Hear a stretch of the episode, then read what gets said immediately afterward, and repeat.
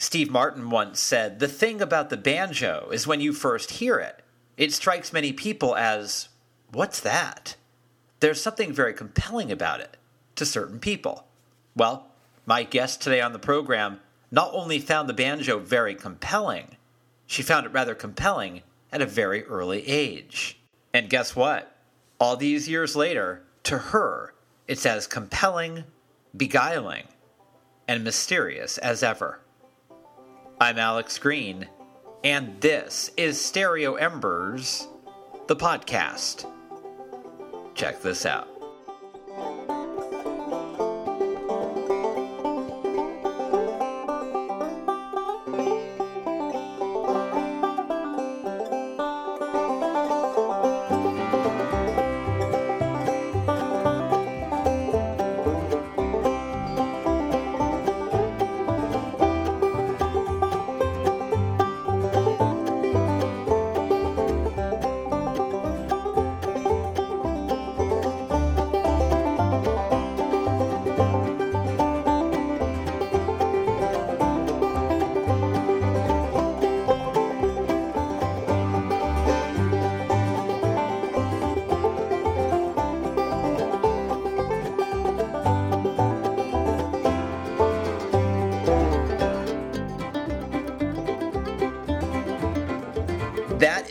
Music of my guest today on the program, Alison Brown. Let me tell you a little bit about Alison Brown. In a sunny San Diego high school somewhere in the 70s, while kids were listening to Aerosmith and Van Halen and Boston, Alison Brown was listening to bluegrass. She had started on the guitar, but gravitated to the banjo, and by her teens, she was already pretty proficient on the instrument. She won first place at the Canadian National Banjo Championship, played a gig at the Grand Ole Opry, and toured one summer with fiddler Stuart Duncan. After high school, she headed to Harvard, knocked out an MBA at UCLA, and then went to work as an investment banker. You know, the typical bluegrass story you hear all the time. Thinking music was a weekend thing, Brown had a nice balance going, but then music decided to tip the scales. Alison Krauss flashed the bat signal for a banjo player, and Brown answered the call and gave up her Wall Street environs for a life in music. And what a life it's been.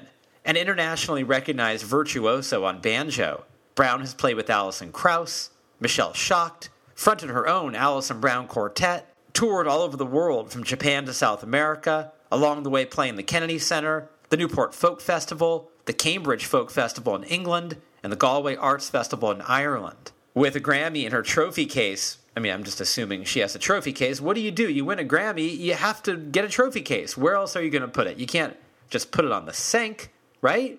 I'm guessing that you got to put it in a case. Anyway, Alison has been featured on CBS Sunday Morning, NPR's All Things Considered, and with close to 15 critically lauded albums under her musical belt, including her fabulous new one, No Banjo, Alison Brown has proven herself to be an artistic force. And what of on banjo? Well, putting it simply, it's a stunner.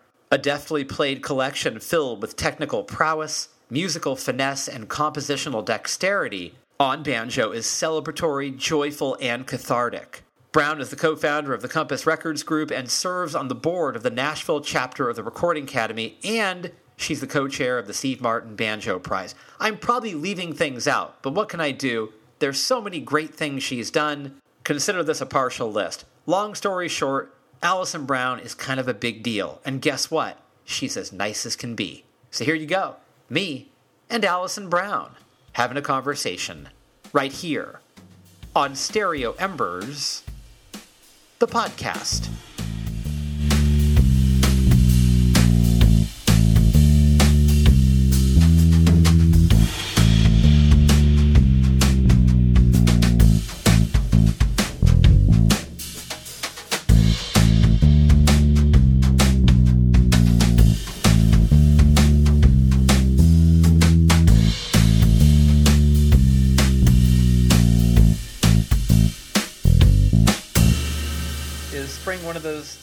That fills you with optimism and, and hope? you know, yes, it is. Um, I am definitely more of a spring summer person than I am a fall winter person. So yes, it it is and it does. And but you're out in Berkeley, California, if I'm not mistaken, right? Yes. You you don't get the same kind of rebirth feeling that we do in the South. We don't get that, and we've only heard that it exists, so we we know with rumors that it's real. Well, I I grew up in La Jolla, so I I kind of know the the California problem. Well, you can yes, the seasons are just more subtle in California. Yeah, especially now, it's all getting to be a very weird pattern. But um, I didn't realize that you were from California. Yeah, well, my family moved out there when I was 11, so that's where I consider myself to be from. So, and I lived in San Francisco too. I worked in the financial district for a few years um, when I was an investment banker. So I lived up on Nob Hill, and I love that area. The Bay Area too is just probably still my favorite part of the country. Those were the Smith Barney years, is that right? Yes, they were the Smith Barney years. I was I was looking over your biography and I thought my my first thought was was that a period of time where you thought, well, music won't be the primary thing I do, or was that was that sort of like what was your mindset during that during that time period? Well, my mindset pretty much for most of my life up through that point was that music was, you know, something that was excellent cocktail party conversation topic. But I never intended that um, to be a career, mostly because I didn't think it was possible. Um, so yeah, I mean, I went to college and then business school because you know it was two it was two years instead of law school. That was three years. I mean, just stupid reason to go, but I did, and I thought, well, you know, I went to UCLA Business School, and I thought, well, I'll get into the music business, and I did an internship at A and M Records, and was so put off by the whole game of record company um, that I took a job when the investment banks all came, and that's what everybody wanted to do. So I'm like, okay, I'll I'll just do that. How bad can it be? right. Yeah. How was it? It was great experience. It was um, really good to have done because now I know what I'm not missing. And it's really what kind of gave me the courage to step away and try music just for a few months to see what would happen. And I think that if it had been something that I was really passionate about, that would have been harder to do. But I mean, there are people who are passionate about tax exempt debt, believe it or not, but I am not one of them. you and I are, are around the same age. And I think we grew up in a time where it was like, get your schooling done, get your education, and then you can go be in a punk band or do what you need to do, but you'll because you'll have this to fall back on.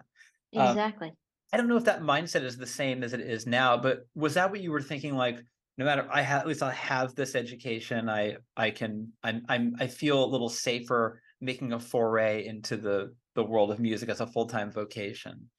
I was not ever that brave to think that way. I mean, I truly thought of, you know, like uh, the real job as the job, you know, and banjo playing is something that you do on the weekends in a part time band and seriously like cocktail party conversation topic. Um, but it was just a series of baby steps that took me to where I am now rather than like jumping off a cliff. When you reverse engineer it and you see now that it is a vocation and it is not just for weekends and right it, it actually is like the real deal the primary. Um do you think like oh i should i should have known that or or do you know? How could you know? Because you know it's like you can look back and maybe think one way but then you just have to remember the context of the times. And especially in music or in bluegrass music like in the world of banjo players right? There weren't banjo players that were making a good living playing banjo in the mm. 70s, really, you know, 80s. I mean, David Grisman was kind of like the flagship guy for, you know, an instrumentalist who was making a real statement as an instrumentalist coming out of our world. And I can't think of another one that was succeeding on that level. And then, of course, Bela Fleck came along, but that wasn't until the late 80s, really, that he started his own thing. So there really wasn't a model for it. So um, and I think that you just have to remember that. Now I think it's easier. Now a lot of things are different. It's easier to imagine. I mean, there have been more people that have come out of bluegrass and roots music and had like, you know, somewhat mainstream success or legitimate mainstream success like Alison Krauss, but that hadn't really happened yet. Um, but, and I think too, now people don't expect a job to last a lifetime. And I think that you and I are both old enough to remember when now, maybe you were a little bit cynical about it, but chances were better than not that you could start a career in investment banking and finish a career in investment banking. And now I think that there's just uh, kind of less loyalty uh, of companies towards their employees, and then less, and the reverse is true too. So, you know, I, I think that young people today they aren't kind of looking for like a 40 year career doing one thing. So maybe they allow them, themselves more latitude to try other things. But you know, then you just have to remember that the kind of music that I came out was of and still exist in still just by and large flies underneath the mainstream radar. So any expectations for it are just lower. I mean, I don't think anybody gets into bluegrass music expecting to be a commercial success. And there have been a few that it's worked for. Certainly, Billy Strings is like the the poster child at the moment, but Alison Krauss was another one too to have mm-hmm. platinum selling records. That's that was pretty unprecedented, and it still is not something that people should ever plan on. You're right. There was a little shift in the late '80s where k.d. lang, Dwight Yoakam, Béla Fleck, they sort of crossed over from their niches into the mainstream. Um, and it was kind of a cool thing where like you know, like indie rock kids were listening to Dwight Yoakam, like, you know, or listening mm-hmm. to k.d. lang. And and um, there was that kind of shift. But you're right, before that, where was the shift? There really wasn't one. Yeah, I think you're right. I'm trying to think. And I mean, I can't, I mean, okay, well, so I guess we could say Flatt and Scruggs, yeah. or we could say the Osborne brothers. I mean, they had number one, you know, Billboard chart country records in the 60s. So maybe there have always been like little examples here and there, but you know, I don't know. But I, I think the changes in the music industry have, have shifted everybody's expectations too of what what is a success. You know, now you can shake hands with your fans in a different way. Before it was all shake and howdy, you know, in person. Now it's more like shake and howdy, like on social media or you know, virtually. So there's more, there's less barriers uh, between you and your fans, and there's less barriers of entry into the music business too. I mean, anybody can make a record on their computer and upload it via CD Baby or some other platform and be one of the 100,000 tracks a day coming out on Spotify. So it's a, such a different model now. My perception is that, you know, if you look at your undergraduate years and your graduate years and then Smith Barney, um, it seems you strike me as a very disciplined person. Um, were you as a musician were you always were you could you disappear into your room for hours and just work on the banjo? Were you always very your work ethic very strong? I don't know if it's a work ethic as much as just a passion you know um i mean i love playing the banjo and i can still like go up in my banjo room on the weekends and stay up there for six hours just playing. It's kind of like a bermuda triangle for me you know i can really just disappear in it. Um so it's it's a great thing and it's wonderful too to still have such a passion for it and um, enjoy doing it but also feel like there's so much i still have to to learn and discover about it figure out you know? So there's i feel like i still have so much work to do and so that keeps me motivated also. Because being an artist is sort of like i've likened it before to being sort of like sisyphus where you you keep rolling that rock up the hill and then you gotta it keeps coming back down where you never really feel that it's something that you can master which i guess is also you know part of the pull hmm I think that's that's absolutely true. Um, and I I always like remind students of that too, like people that you know are learning to play an instrument and they look at somebody who's so much better than they are, and it's all on a spectrum. You know, we're all looking at things we can't do that we want to be able to do, and people that have more fluency on their instruments than we have. So there's always a higher bar to reach, or always a taller mountain peak but that's exciting too. I mean, I don't know if it's that way for investment bankers. I didn't stay long enough to find out. Maybe it is. Maybe at the highest level of finance, there's always some guy or some, you know, woman who's got those tax exempt bond refundings just refined even more, you know, I don't know. Yeah, but I mean, because I think there's artistry to everything, right? So an investment banker putting together a beautiful deal is there's an artistry to that. That's true. I completely agree with that. And you know, yeah, you're right. I mean, there's an elegance to like a, a perfectly structured bond refunding, just the way there is to a perfectly structured, you know, melody. Or I know you're a writer. I mean, like the same thing, like a perfect paragraph, or yeah, you know. So yeah. yeah. You're always in the hunt for it, and then when you do it, you go, "I gotta do it again." Right, because that high is the best high of all. Yeah. Yeah. It's so true. I I heard Phil Collins talking about years ago about when he sat behind a drum kit as a kid, he went, "Oh, this is it. This is where I need to be." Can you talk about the way that you ported the banjo? Like when you picked it up, did you go, "Oh, this feels right"? That's my romantic idea. Um, Mhm. how was that for you? Well, that's a that's a really good question because when I picked up the banjo, it was really uncomfortable to hold because I I started off playing guitar and guitar sits so nicely on your leg. Uh, but banjo is this round thing and it's just like falling off your leg and then you have to wear these picks that are uncomfortable and hard to get used to and I was like used to just playing fingerstyle guitar with just bare fingers. So there was nothing physical about it that was easy at first.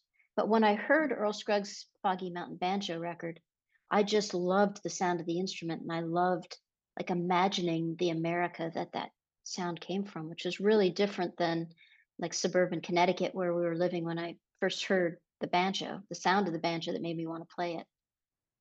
So, yeah, I think it was more like the idea of where it could go rather than just like the actual physical reaction to playing one for the first time, because it really took a few years. Um, guitar was much easier, like physically for me than banjo was. it took a few years for it to feel seamless. Oh, no, it's taken a lifetime for it to feel seamless, but uh, it definitely took a few years for it to not feel like this weird lollipop that was like sitting in my lap that kept wanting to slide off. Um, you know, you just that's one of the things that you just have to get used to with that instrument. And I think it's harder than a guitar in that way, you know, just getting comfortable with the physical part of playing the instrument. And that that took a while. Yeah, and you started playing so young that I mean, I would think a young person might go, "This is awkward. I need to find something that's the guitar feels better to me." So no mm-hmm. one no one would blame you for for putting it down. But I love that you stuck with it. Was it just it was just the sound of it that really Well, it was the sound of it And then it was moving to San Diego and going to the San Diego Bluegrass Club meeting at the Shakey's Pizza Palace in Lemon Grove and and seeing, you know, Stuart Duncan and his kid band up on stage just wearing it out on Earl's Breakdown and going in the parking lot and jamming with other people and getting drawn into that community. And I think that's one of the great strengths of roots music for sure, but bluegrass music in particular is the community. And people are so generous and like the jam sessions outside in the parking lot anyone will show you anything they know, and that's what really got me excited about it. being a teenager like in the late 70s where you have like punk rock and you have the stuff that was happening in New York, did that show up on the radar for you at all, or were you just strictly strictly bluegrass? I was such a bluegrass nerd. I mean, I was like wearing Western shirts, which is like the the bluegrass outfit of Southern California bluegrass is Western shirts and big belt buckles. And that was me going to high school with the surfers and surfer chicks in La Jolla um, with my pictures of Earl Scruggs in my binder. I was just completely eat up with bluegrass music to the point that when, you know, years later I joined Michelle Shocked's band as her um, band leader, I was leading this band that was like R&B guys and this and that. And I had never been in a situation where I wasn't in a band where everyone was fighting over the new copy of Bluegrass Unlimited magazine. That was the first time that I was like the bluegrass nerd and and I was in a completely different kind of musical setting. So yeah, it was all about Ralph Stanley, Earl Scruggs, you know, well, David Grisman, Tony Trischka, the progressive guys, but completely oblivious to everything else that was happening in music. And that was such a dominant time for those different kinds of music. I mean, did you ever feel like I was born in the wrong era? Did you really like an anachronism going to high school? Yeah, sometimes I feel like, you know, the banjo in the late 1800s, you know, that could have been a really sweet time to be a banjo player um, because it was America's most popular instrument back then, which is crazy to say out loud and think about. Um, but at the same time, you know, the fact that we live in this time where so much different kind of music is so easily accessible to us, like especially, you know, now with Spotify, which has comes with its own set of challenges for the music industry and for creators, but just the convenience of, you know, me saying Anat Cohen plays great Choro music, and you're like, I've never heard her do that, and then two seconds later you can hear it. And you know, you think about how we used to have to struggle to learn something new, like all those hours of sitting there with Earl Scruggs records and the LP on you know 16 RPM or whatever, and the really slow round rah, rah, trying to figure out the banjo licks. And Now it's like anything you want to know, a few clicks, the information's there. So, you know, it would be hard. It's that that's a huge advantage and a huge convenience that we all have that I think I would miss if I had to go back in the time portal to banjo circa 1894. Why did it decline? What was the the reason why the banjo declined? That's a good question. Um, and I am not really sure of what the answer is on the five string banjo, classic banjo side of things. Um, but the banjo made its way into jazz, like at the turn of the 1900s, and then it was replaced by the guitar. Mm. And then it kind of just became relegated to old time music. And then the, the big renaissance came with Earl Scruggs and bluegrass music. But I, I don't know. I need to, to dig into that a little bit more. I'm not sure why the classic banjo thing died down. And it's still, you know, there's still a lot of classic banjo players in Britain. Um, in fact, that's where I've heard m- most of that style of playing is British players. They still like have classic banjo clubs, you know, playing that like it's not really three finger, but it's picked banjo, kind of a more serious repertoire, and some of the ragtime stuff too. But I don't know. I will research that and I'll let you know. I'm so now I'm because now I'm curious. It's like why why did it wane? I'm not sure, but maybe just like all musical styles kind of wax and wane. Yeah, I mean everything changes, right? But having having been so popular and then to sort of not be the most popular instrument, it's kind of interesting to think about what happened, what the cultural what the cultural hmm shift was, you know. hmm No, Um, that's that's a really good question. what is your relationship to the instrument now? How has it changed, say, from 20 years ago? Like how how would you describe your relationship to the banjo? Um, well, how would I describe my relationship to the banjo? I don't know. It's so much of my identity. I don't know that it's more of my identity than it was 20 years ago, but Mm, it's certainly not less. And I feel like, in terms of the instrument being my voice, which it really is since I'm, since I'm not a singer, um, I think I've come to understand better what works on the instrument and what doesn't work quite as well. And that's been one of the challenges as a as a composer of music for the instruments, especially not bluegrass. So there was never really a path for how to put across the tunes that I was coming up with. And there have certainly been innovators like Bela and many others, but to present my particular music and compositions, it took a while to figure out the right instrumentation. And it's taken some time too to figure out which tunes, just because I wrote them on the banjo, will be good and which, you know, don't leave enough room for everybody else, if that makes sense. So, um, but yeah, I mean, the banjo is the vehicle by which I've kind of begun to understand myself and also, you know, been able to create a community in which, you know, I can discover who I am, but then also help other people kind of uh, in their, on their journey too. So it's kind of been a, a pretty holistic uh, uh, vehicle, I guess, for me.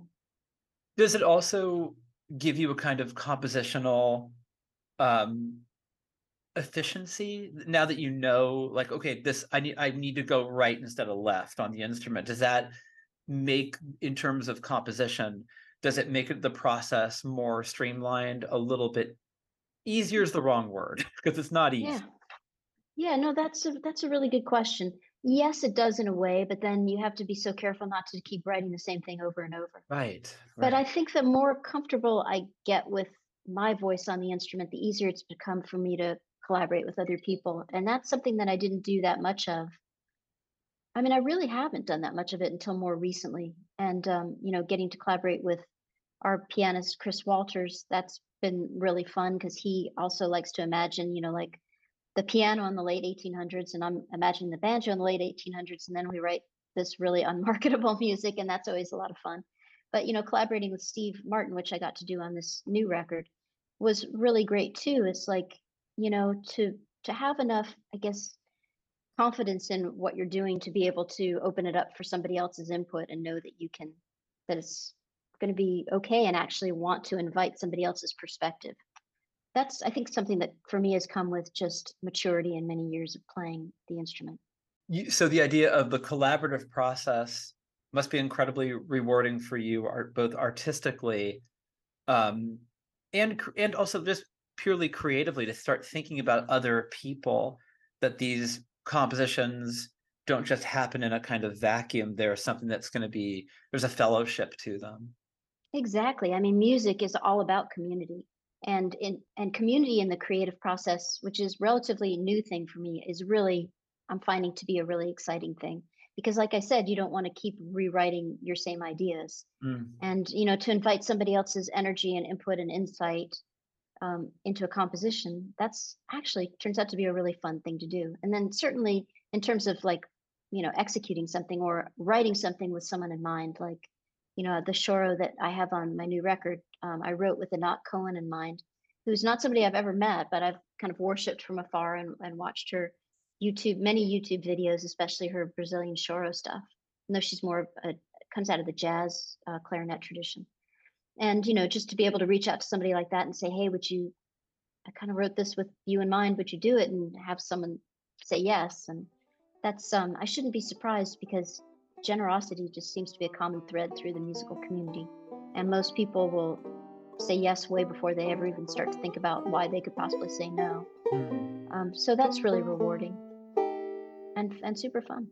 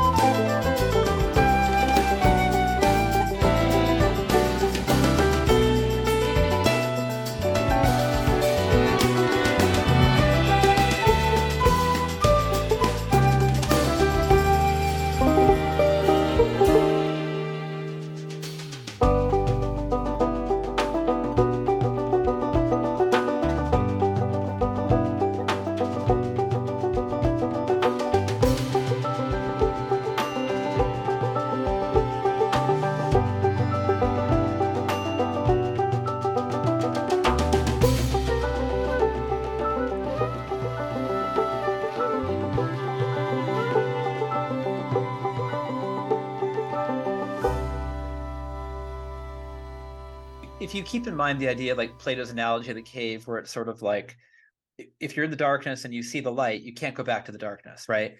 Mhm. So for you, now that you've gone into the collaborative part of of the process, is it something you want to keep doing? In other words, this is how you want to do things from now on? You want you don't want to go back to the way that you were doing it before?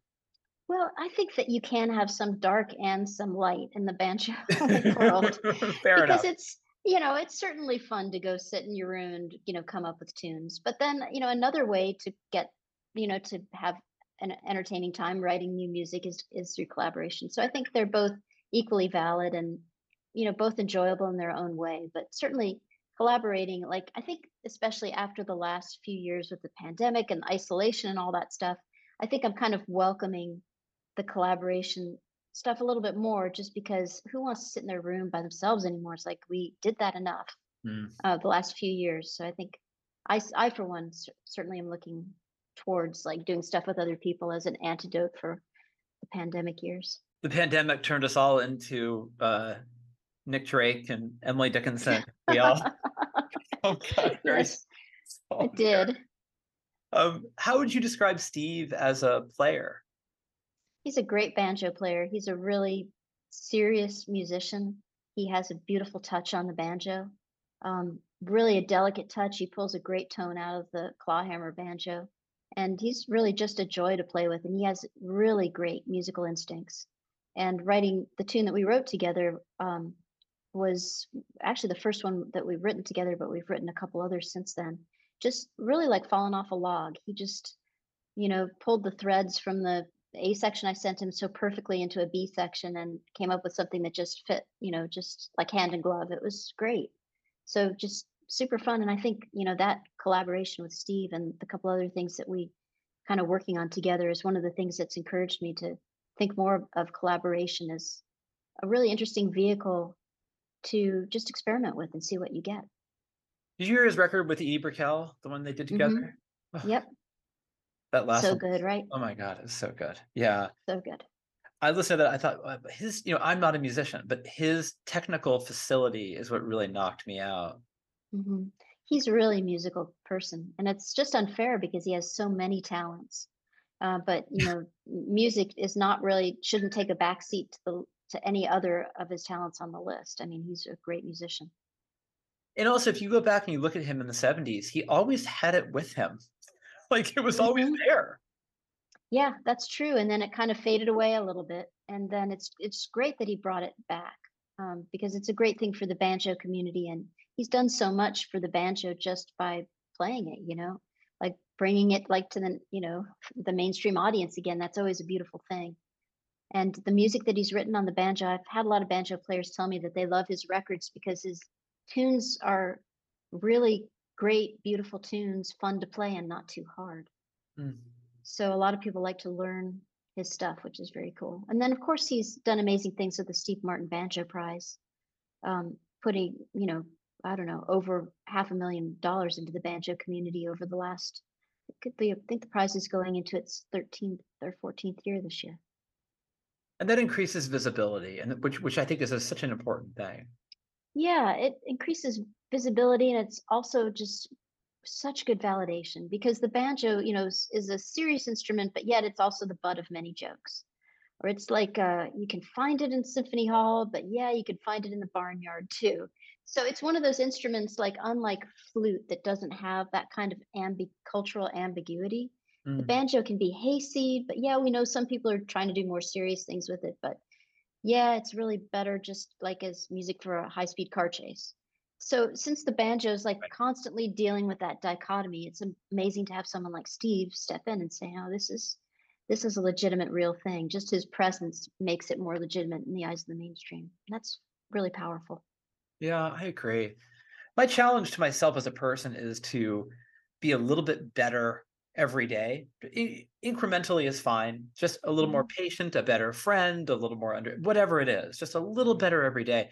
As an artist, do you feel like with your new album, it, and it's so weird to look at a discography and think, okay, this is my best one. But do you feel that that you're on record, it's becoming more refined, and so um, I do find with musicians like the latest thing is always the favorite thing, um, and sometimes the thing they haven't even recorded yet is their is their favorite thing. Mhm. Um, and it's probably not fair to pick favorites, but do you feel like with the new album, like I really hit this one, like I really feel good about this one?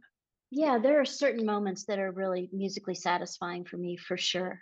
And you know, when I listen to some of my earlier records, especially the ones when I had smaller children at home, I can hear that. You know, I can hear the lack of time to put into the music. And this record, because of the pandemic and other factors, I had more time to really invest and really get it, you know, get get it to be compositionally what I wanted it to be, not just kind of like tacking on a C-section in the studio because we knew we needed one and there was no time left, which, you know, happened a lot on other records.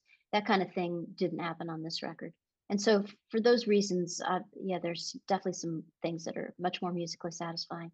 And also, can you hear the the community on the new album versus say the first or second album?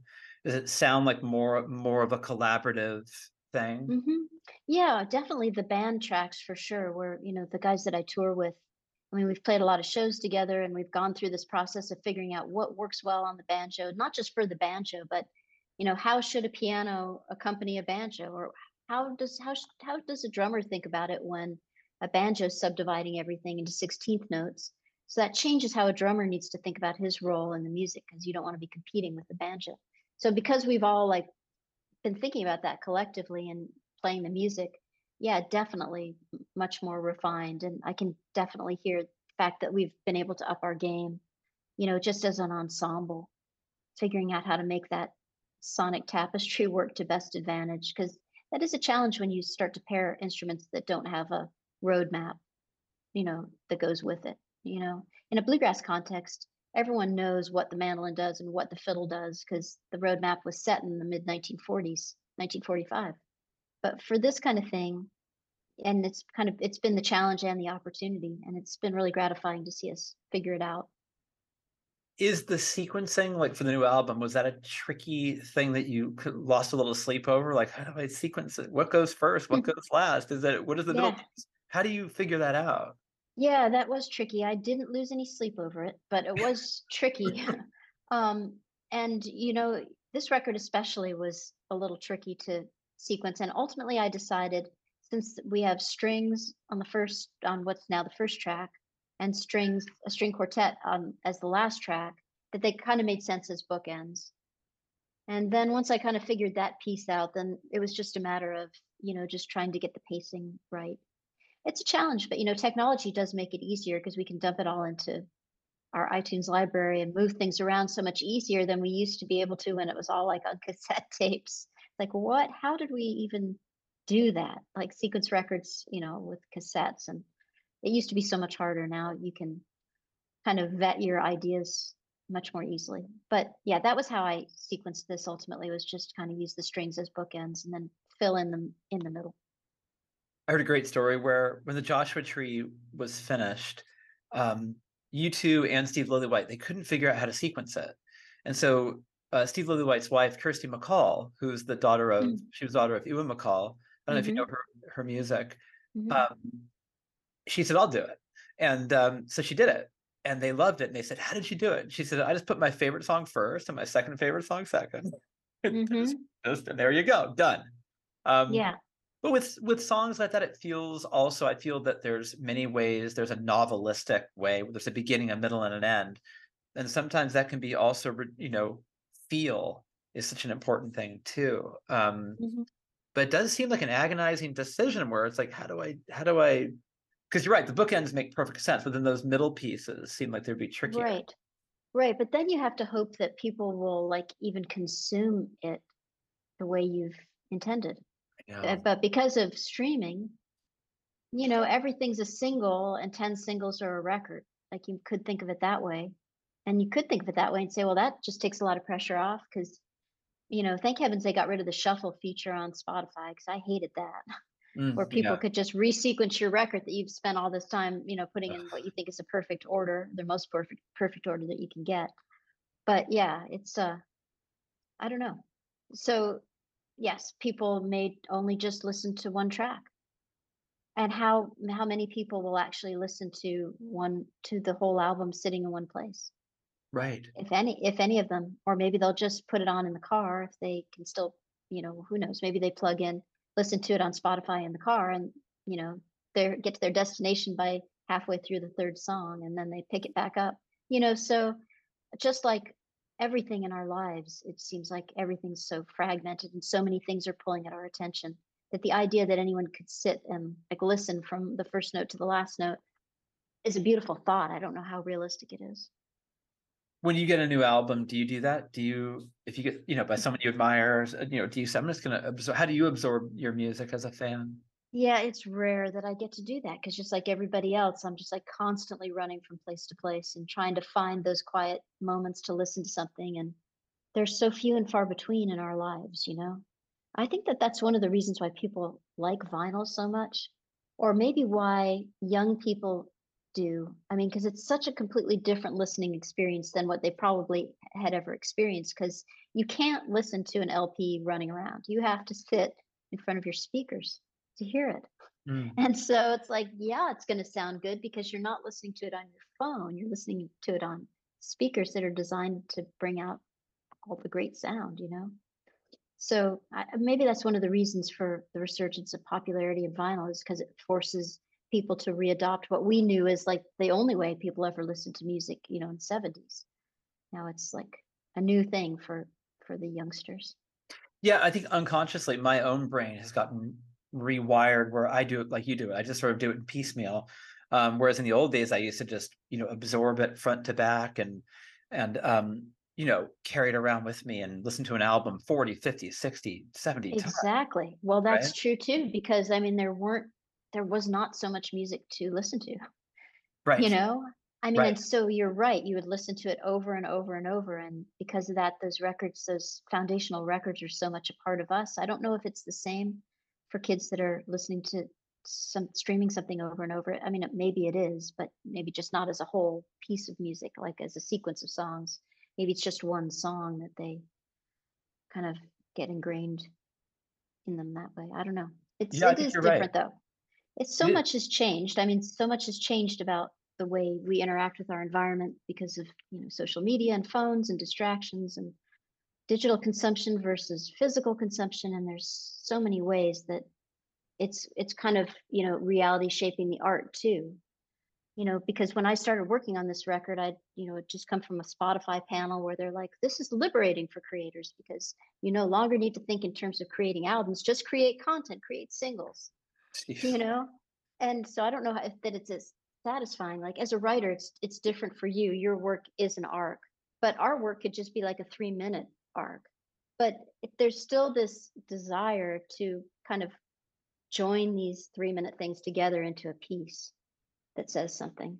And you, you're constantly fighting with the digital service providers on that because, man, they're single focused, and we're still thinking in terms of creating a work. Yeah, because the me- the medium is so different. I remember being at the bus stop when I was 15 and we would say that what was what's the best album closer of all time? You know oh it's the replacements uh, here comes a regular it's violent femmes good feeling it's and the, and the conversation wouldn't stop and now i couldn't name one album closer from the last 20 years which is embarrassing. Right. I know but it's not your fault. Yeah. Yeah i still feel can, really bad about you can it. let it you can let it go. I feel i don't feel good about it. Um but now, now, this new album has gotten tremendous critical acclaim as all your work has.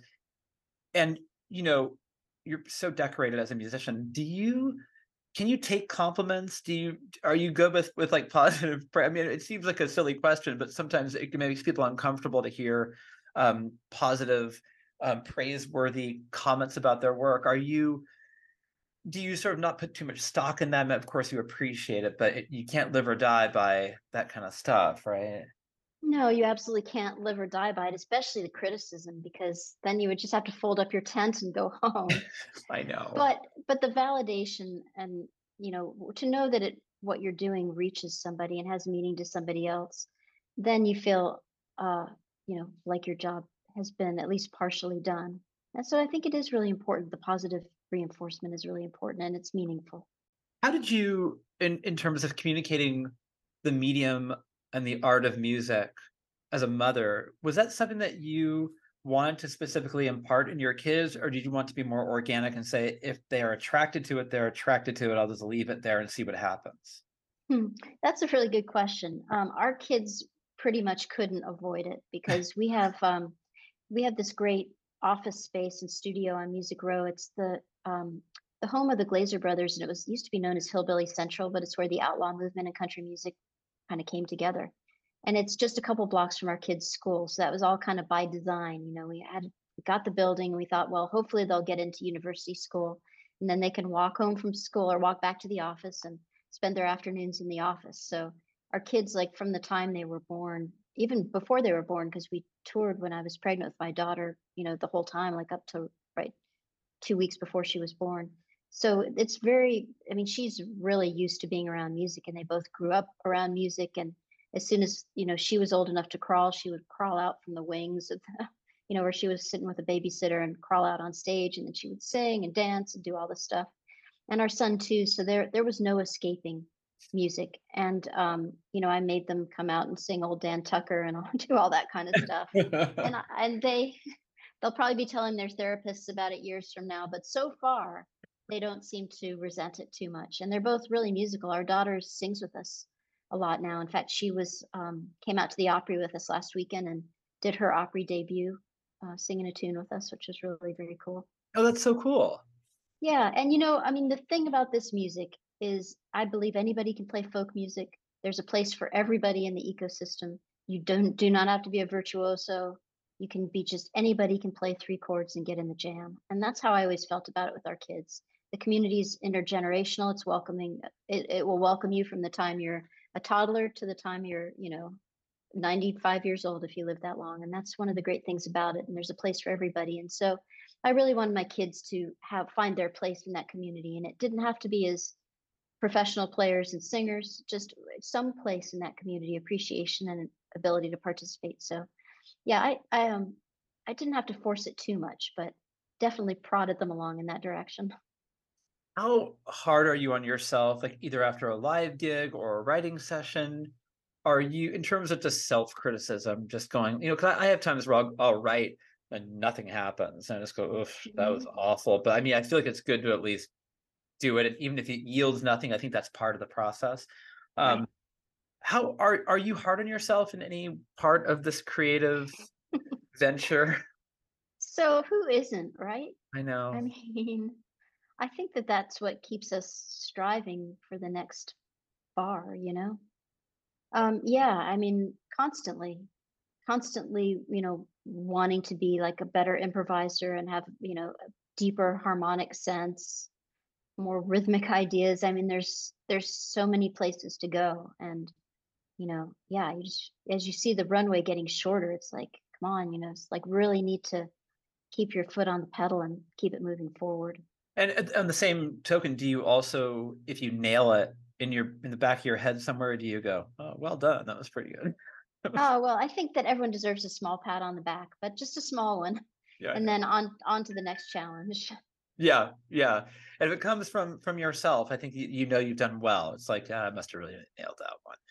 Um, I talked to Robbie Fulks don't, uh, he was on my show a couple weeks ago. He just put a bluegrass album out. Do you know Robbie? Yes, I listened to part of your um, interview, and uh, in fact, we put out his record. Oh, that that's that's on Compass. It's on Compass, and the way that came about was that Robbie called me up and asked me if I'd play on a few of the tracks, and uh, I just like I did the sessions and then went off to some festival, and I had the music so stuck in my head. I was like, emailed him like, "This stuff's brilliant," and I think he's just an amazing songwriter uh, he's just he's just the triple threat. I mean, he's a great player, great singer, but his writing just kills me. Just think it's so nuanced, it's so funny, insightful. It's just like it's everything all at once. So we just I just said, you know, I don't know what you're planning to do with this record, but I love it. And you need a home for it, we'd love to do it. And so it worked out that we got to put it out. It's such a great album. In the old days, I would look at a of you know look at vinyl or a cd or a cassette and i would scour the liner notes and i would know who everyone was on all the personnel i feel really stupid i didn't know that you were on that album oh well it's harder to know especially if you just got a link you know in a digital right. book it's just like it's just doesn't really exist but if you're into vinyl i will put a copy in the mail to you i love that that'd be fantastic i'd love okay. it love that Consider album it. Consider it done. Yeah, I love it too. It's such great songs. It's so good. What he was saying, you heard the part where he was saying about how bluegrass used to be like there was like a charm in the sense that there was a sloppiness to it. hmm Did you know what he was talking about? I was trying to get my head around that. I liked that. Yeah. Um, well, you know, I'm not sure if this is what he was saying, but it's true that like there's a greasiness to like the first generation bluegrass that, you know, I feel like when people started to record bluegrass with click tracks, went away a little bit. But Mm, there's like an imperfection. Of course, like imagine like how the how records were made in the 1950s, completely different than the way they're made now, right? And bluegrass records, I mean, there's stories about Ralph Stanley. It's like you make your whatever, you make your one record before lunch and the gospel record after lunch. It's like people were just churning this stuff out. And you know, you hear Earl Scruggs play one of those tunes with his tuners, you know, where he's tuning the second string and it doesn't go back to perfect pitch, but that's the take. And you would never let that kind of stuff go now. You know, now you can fix everything with Pro Tools. So yeah, you know right. so things so people are just you know will tweak things within an inch of its life it's a real art to know when to stop and leave the life and in the track because like those motown records those weren't perfect but they had they captured such a feeling that they're classics so yeah you can certainly make something too perfect and i'm not sure if that's what he was alluding to in bluegrass but i know that the the temptation is certainly there to tune and fix and slide and put everything in the pocket. But yeah, go back and listen to Flatt and Scruggs, Bill Monroe. You know, Raw and alive. exactly. Yeah. Yeah. I'm so grateful that we did this. Thank you so much for for chatting with me. And I imagine you must have a huge following here in the Bay Area. Like you must do really well in Berkeley and San Francisco. Well, I would not say it's huge, Alex, but we have gotten to play Hardly Strictly Bluegrass uh, probably a 10 or 11 times. Mm, Warren Hellman, who started the festival, was a banjo player Right. and Right. and a an investment banker. So we shared that we shared the fact that we were both recovering investment bankers and banjo players. Have you played Freight and Salvage? Not the new freight. We played the old freight, but we're due we're due for a visit for sure. I love the Bay Area. It's I still my my favorite part of the country. I'm so glad to hear that. Play the new one because they did a great job. It is so beautiful. Oh, I Um, would like to. yeah, it's it's I've seen two shows there recently and it just sounds so good and I think people would be thrilled to see you. I love the album. I love this conversation. Thank you for um for supporting the program and being open to this. Yeah, of course. Thank you for the chat. It was really great talking to you. I'm so glad we got to meet. And uh, let's stay in touch for sure.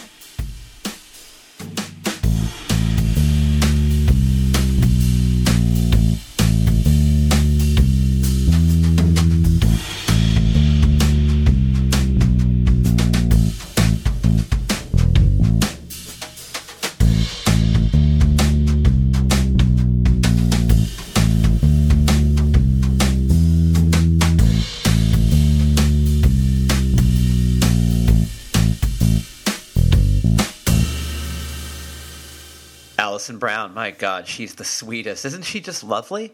What a nice person she is. Uh, Alison Brown's new album, On Banjo, is remarkable. Go get it. AlisonBrown.com. It's Alison with one L, AlisonBrown.com, and uh, do some shopping. Go to the Alison Brown store, and uh, they have some cool stuff. There's a, uh, well, of course, you can get the album on vinyl. Uh, you can also get, looks like it's uh, colored vinyl. Very cool. Uh, you can also get some uh, tote bags. There's a very cute tote bundle. It's got a cat playing a banjo. Um, there's Blackwing pencil bundles. There's T-shirts. There's uh, cool stuff and music. My God, don't forget the music. Pick it all up. Get all of her work. It's remarkable. AlexGreenOnline.com is where you need to go to find out what's happening with me. You can also follow me on Twitter at Embers Editor or on Instagram at Embers Podcast or email me editor at StereoEmbersMagazine.com. Check out bombshellradio.com to find out what makes our radio station tick. Stereo Embers, the podcast, is available on all podcast platforms. Go to the one that you use, subscribe, rate and review, and tell all your friends. We would appreciate it. Let's close the show with a longer listen to Foggy Morning Breaking from Alison Brown's new album, On Banjo. And this, by the way, features Steve Martin. Enjoy it, and thank you as always for listening to Stereo Embers, the podcast, only right here on Bombshell Radio.